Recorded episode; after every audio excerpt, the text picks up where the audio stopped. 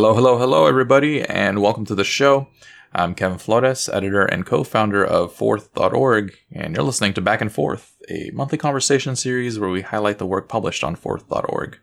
You'll hear from our writers and photographers, but also from the experts, advocates, and community members featured in our articles. Now, for those of you who haven't heard of us yet, FORTHE is a fully independent, not for profit media outlet that serves Long Beach and only Long Beach. The all volunteer publication has been run for the last three and a half years by a collective of artists, community organizers, journalists, and essayists.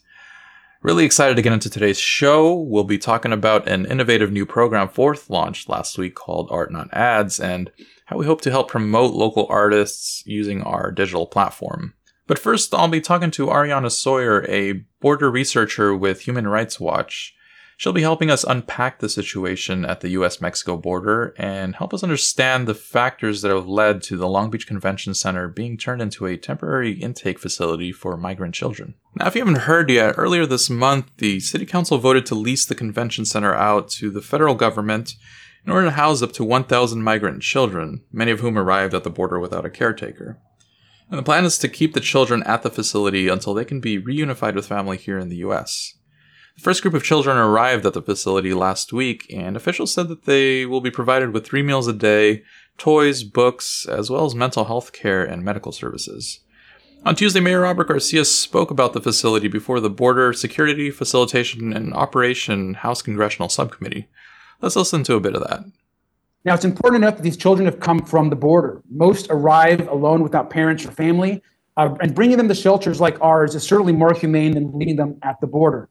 Now, HHS is focused on quick family reunification. And it's important to note that temporary sites like the Long Beach Convention Center are necessitated by this humanitarian mission, but these sites should not replace immigration reforms.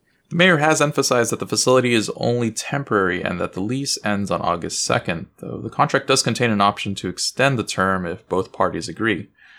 Now, to break down how we got to this point, I'm joined by border researcher for Human Rights Watch and my old colleague at the Daily 49er, Ariana Sawyer.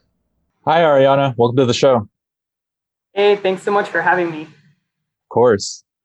Um, to start, can you help us understand how these intake facilities, uh, like the one here in Long Beach, fit into the immigration processing system for unaccompanied children? Sure. So the processing of unaccompanied children is different um, from from that of adults or families because they're, according to the government, traveling alone and they need some additional protections.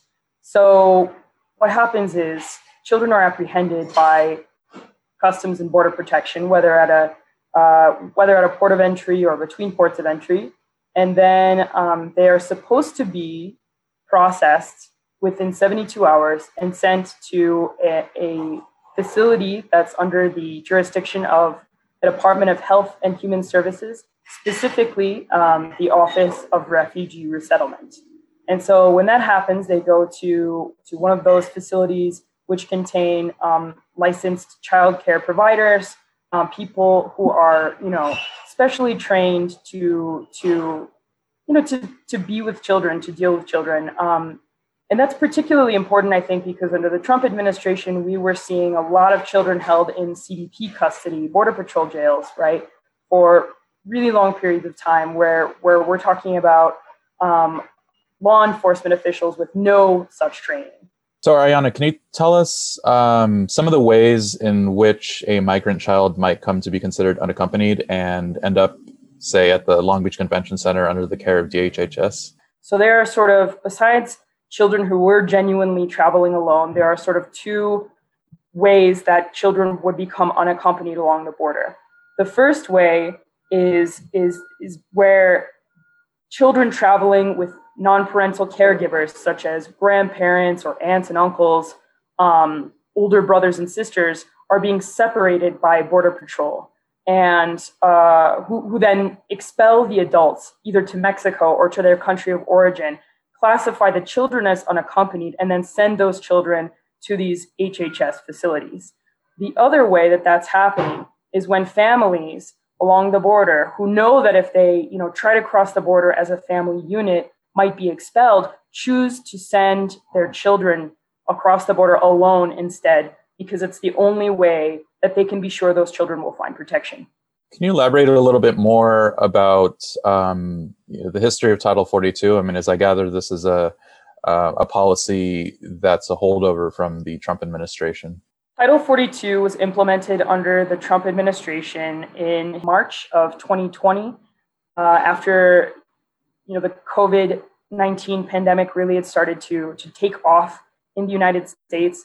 The Trump administration used the COVID 19 pandemic as a, a, a, false justification for implementing this border closure. The Title 42 order issued by the CDC under political pressure from the Trump administration um, was is based on this uh, really old uh, 1944 health law, and that public health law was intended to give the CDC quarantine authority at the border.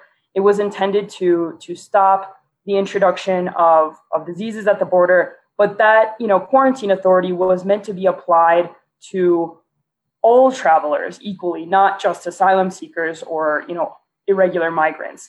There's no evidence that asylum seekers or other migrants um, po- pose more of a threat to public health safety than other travelers. And, and yet the United States used this um, public, misuse this public health authority to block access to asylum because the ultimate goal was not to protect public health. The ultimate goal was to destroy the asylum system.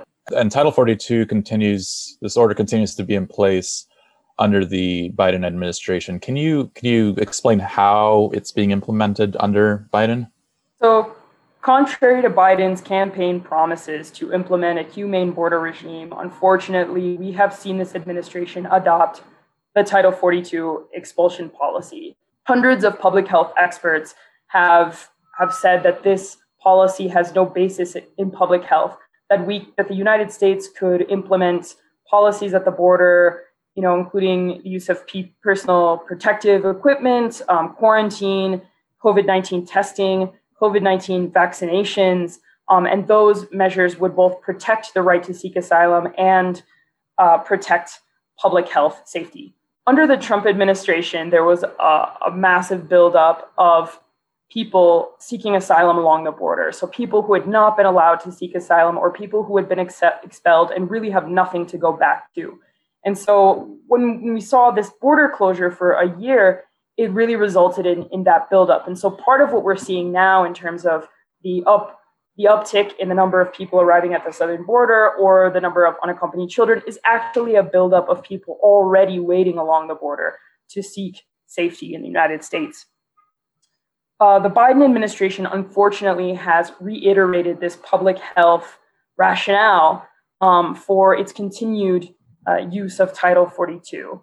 Um, what happened with unaccompanied children really happened, began to happen under the Trump administration. So we started to see this rise in the number of unaccompanied children arriving at the border as uh, you know other borders became um, more lax um, as the pandemic uh, was sort of starting to get under control. Um, and we saw a federal judge in the District of Columbia uh, impose an injunction on this policy, saying specifically, you know, that children had to be exempted from this policy. That there are special protections that apply to unaccompanied children that exempted that that exempted them from this policy and made it so the Trump administration had to begin processing those children, whereas before they were expelling them like everyone else, like families, like adults, etc.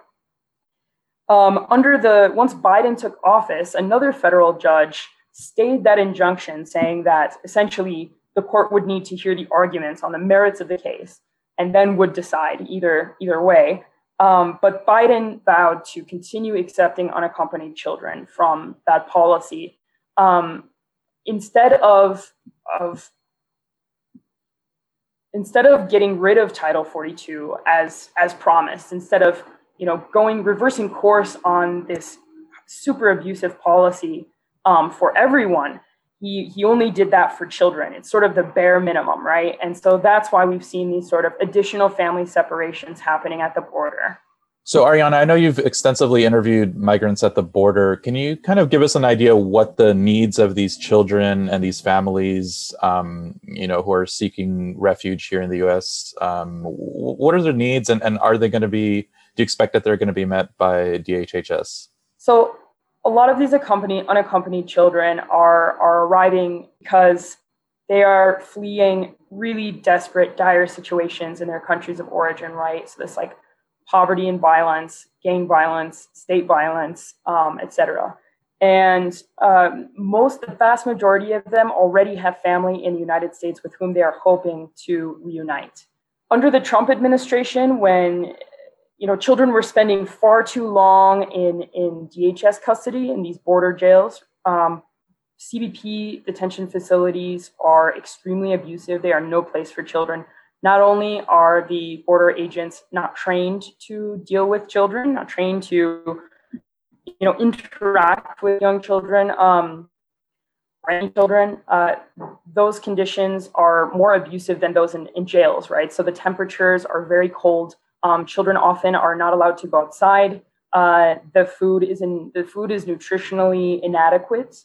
They have no access to phone calls, to attorneys, um, the lights are on all the time. There are no games. You know, it's just a really inappropriate environment for a child. So, the, you know, the sort of point of opening these influx centers is to is to get child, move children, move unaccompanied children very quickly out of these facilities and into um, a more appropriate setting. HHS facilities or ORR facilities under HHS are, are, are more appropriately designed for children. You can see like the Long Beach Convention Center you know, it's it's definitely temporary, right? But at the very least, there are games, books, um, beds, real beds, which is something that children don't have in, in border jails.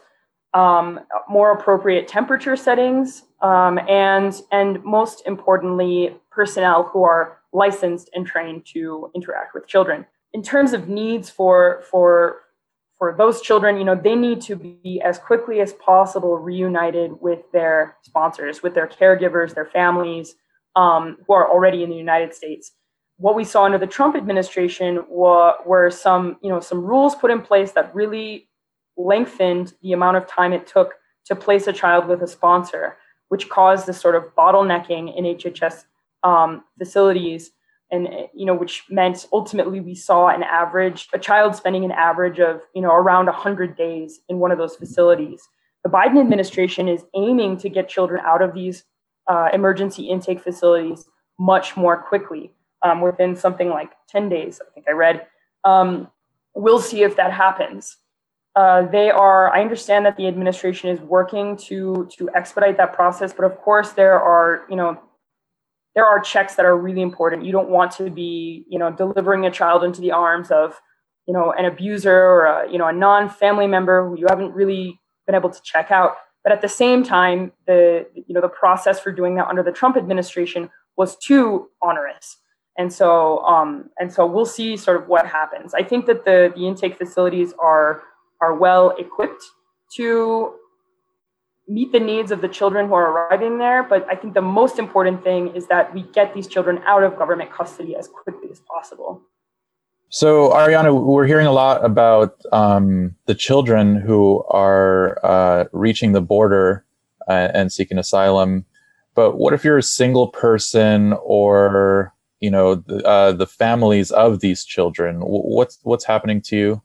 So right now, under this Title 42 expulsion policy, if you are a single asylum seeker arriving at the border, or if you are, you know, an adult pair even, or a group of adults, um, you are expelled. You are rapidly expelled without the legally required fear screenings that protect people from being returned to the to the arms of their abusers. Essentially, the reason why Title 42 is so illegal is because it, it gives border agents the you know ultimate authority, unchecked authority to to perform these expulsions without making sure that we aren't returning someone to death.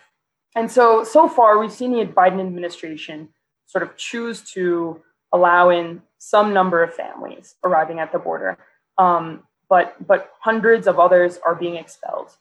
Um, the Biden administration has contracted with an NGO along the border to to provide some reception centers um, essentially, uh, you know, bringing these families to hotels where they can be tested for COVID-19, can get a change of clothes, a shower, and help to, you know, move on to where their family or friends are living in the United States. Um, but the Biden administration needs to expand that process. So there are plenty of NGOs and shelters along the border standing empty and ready and waiting to help the Biden administration perform this humanitarian reception as promised, and they should do so. Well, that's a good place to stop. Thank you, Ariana, for being on the show. Thank you so much.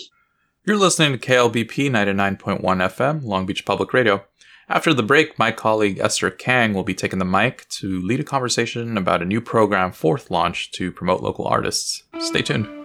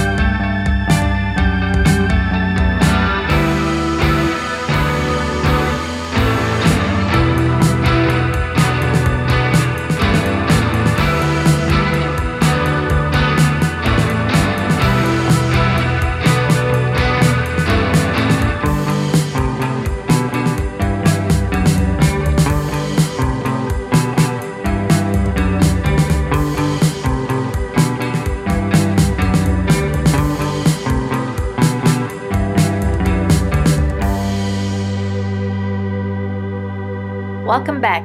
You're listening to Back and Forth, a collaboration between KLBP and FORTHE.org. This is Esther Kang, an editor with FORTHE. Last week, FORTHE launched a new program called Art Not Ads in collaboration with Art Realm, a local artist collective. The goal of the program is to feature work by local artists in the spaces where you typically see ads on other media websites. FORTHE has never run ads on its website, but now we've taken that a step further to support the local art scene. Brandie Davison, the founder of Art Realm, will be curating the art that is displayed on the FORTHE website. She's here with me today, along with FORTHE co founder and editor Kevin Flores, to talk more about Art Not Ads. All right. Hello, Brandie and Kevin. Um, I'm really excited to be uh, chatting with y'all today. Um, I want to start with you, Brandie. Can you tell us a little bit about Art Realm and how it started? Of course. So, Art Realm started out of a need that I saw in the creative community. There weren't many creative spaces for emerging artists, um, specifically artists of color. And I noticed this cycle of you can't be displayed in certain galleries if you haven't been shown in other places. And how can you get shown in other places if you can't get into galleries? So I wanted to break that cycle by creating our own platform and uh, creating spaces and giving emerging artists a space where they can be seen. So it's a it's a collective, right? Yes. So what started off as just a simple showcase turned into this community of artists who were basically looking for support and to support other creatives. And it turned into a group of artists that wanted to constantly be in communication and support of each other. So it turned into a collective. Very cool. And the collective is comprised of uh, Long Beach artists exclusively, or? So we exclusively showcase in Long Beach right now. Uh, the goal behind that was I get tired of seeing creatives having to go to the greater LA area, right? Just to have opportunities. When a lot of creatives are actually coming out of Long Beach, why would we not have creative spaces or be able to show in our own city? But there are actually artists from all over in art realm, but predominantly from Long Beach at this moment. Very cool. And these artists are they um, all in the in the visual medium, or are they artists of um, all different practice? Yes, so it's artists from all different mediums, from film and videography, and to paint to sculpture. Um, music artists also. So we're growing and changing as we go along every day. Cool. So, in terms of Art Not Ads, how will you be curating the art that is chosen for this project? Um, what kind of features should we expect to be seeing? So, I'm hoping to showcase whoever is producing great content from Long Beach, uh, whoever is currently creating just good work, and it'll be one artist a month and we'll also be showcasing q and a's with each of the artists as well cool um, let's talk a little bit about the first feature uh, of art not ads which is jairus Mozee um, can you talk a little bit about how you uh, decided to choose uh, jairus as the first feature and just a little preview of the q&a that uh, that you had with him and which will be published next week of course. So JMO came out with a great project recently. Um, I've seen him perform in person a few times. He's a great performer, he's a great artist. And once I heard this project, it actually has been helping me through just day to day life. So I thought it was very fitting to display that work to everyone else. Mm-hmm. He actually is a Grammy Award winning artist that's from Long Beach. And although I've been around him a lot, I wasn't familiar with his full background. So the Q&A really goes into his family, where he comes from, uh, where his talent comes from, and just how he got to this point. So I think it's a lot of great information for artists in general, just hearing the background story of how you get to this point in your career. So I'm very excited for everyone to hear about just his story and his life transitions. Very cool. Um, Kevin, let's pivot to you. So, can you tell me a little bit about why FORTHE doesn't run ads on its website? I think from the beginning we we realized how detrimental advertisement was to media. Um, traditionally, in the newspaper business, there's supposed to be a firewall between the advertisement department and the editorial section and you know that's supposed to prevent any conflict of interest any conflicts of interest. But you know in this day and age when when newspapers are really clinging clinging for life uh, every ad account is super precious. And you can't really afford to let your stories make an ad client mad or, or they'll pull the plug especially the big corporate ones. Mm-hmm. um, but even local businesses you know who advertise they have business associations and, and they can all organize to boycott your publication if you make them mad. Um, you know, it's been reported that that's in part what took down the district, which was an alt weekly here in Long Beach. You know, I've heard of this happening in other local publications, and it just really undercuts the work that journalists and storytellers do if they can't freely challenge the narratives of the status quo um, without their sort of financial backing uh, being threatened. That's that's why we really just have never run ads on FORTHE, and and we're fully funded by by readers, small donations by readers. So, where did the inspiration for Art Not Ads uh, come from? And were there any challenges in making it happen? The inspiration kind of came from just thinking about how ugly ads are and, and how little how little cultural value they really provide us with. Mm-hmm. Um, you know, I've I've always thought that cities should should expropriate billboards and use them to display art. I mean, I think our urban landscape would be much more beautiful. Um, so that's kind of the the line of thinking here, and that's kind of what we do, we've done with art, not ads. As far as challenges, I I, I mean, uh, definitely trying to communicate what we wanted um, art, not ads, to look like to our to our wonderful web developer Alex Cater. Um, I don't know that there's really anything like this that exists, so we kind of had to scheme it up um, from scratch. And uh, luckily, Alex kind of got what we were trying to do and and worked with us. And we could say that this project itself is also funded by readers, right? Yes, that's right. Um, uh, a good chunk of the money that that we got from our end of end of the year fundraiser went to creating this. Um, you know, web development is is not cheap, but you know we were able to do it, and we're really proud of it, and can't wait to see it grow and flourish. Yes. So, last question. Uh, this one's for both of you. What do you hope Art Not Ads achieves?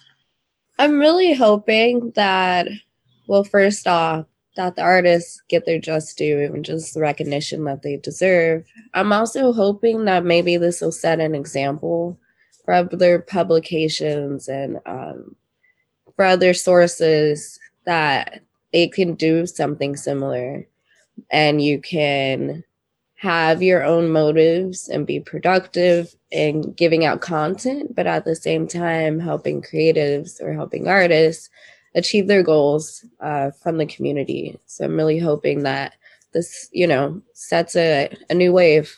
Yeah, and I, along similar similar lines, I'm really hoping it spreads awareness that our physical spaces and our digital spaces don't have to be jam packed with ads. You know, in a way, it's the kind of pollution if we think about it. Mm-hmm. And I also just hope our readers get to know more members of our very talented and diverse art community. They really deserve more love and spotlighting. Well, that's all the questions I have for you guys today. Uh, unless there's something that either of you want to add? No ads, please. all right. Thanks, y'all.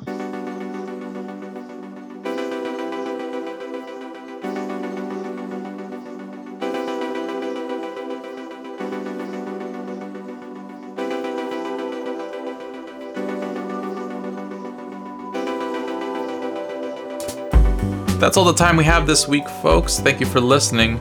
Special thanks to all our guests, the team at KLBP, and especially Gabe Ferrales, our engineer. If you value truly independent local media, please consider donating to both KLBP and FORTHE.org.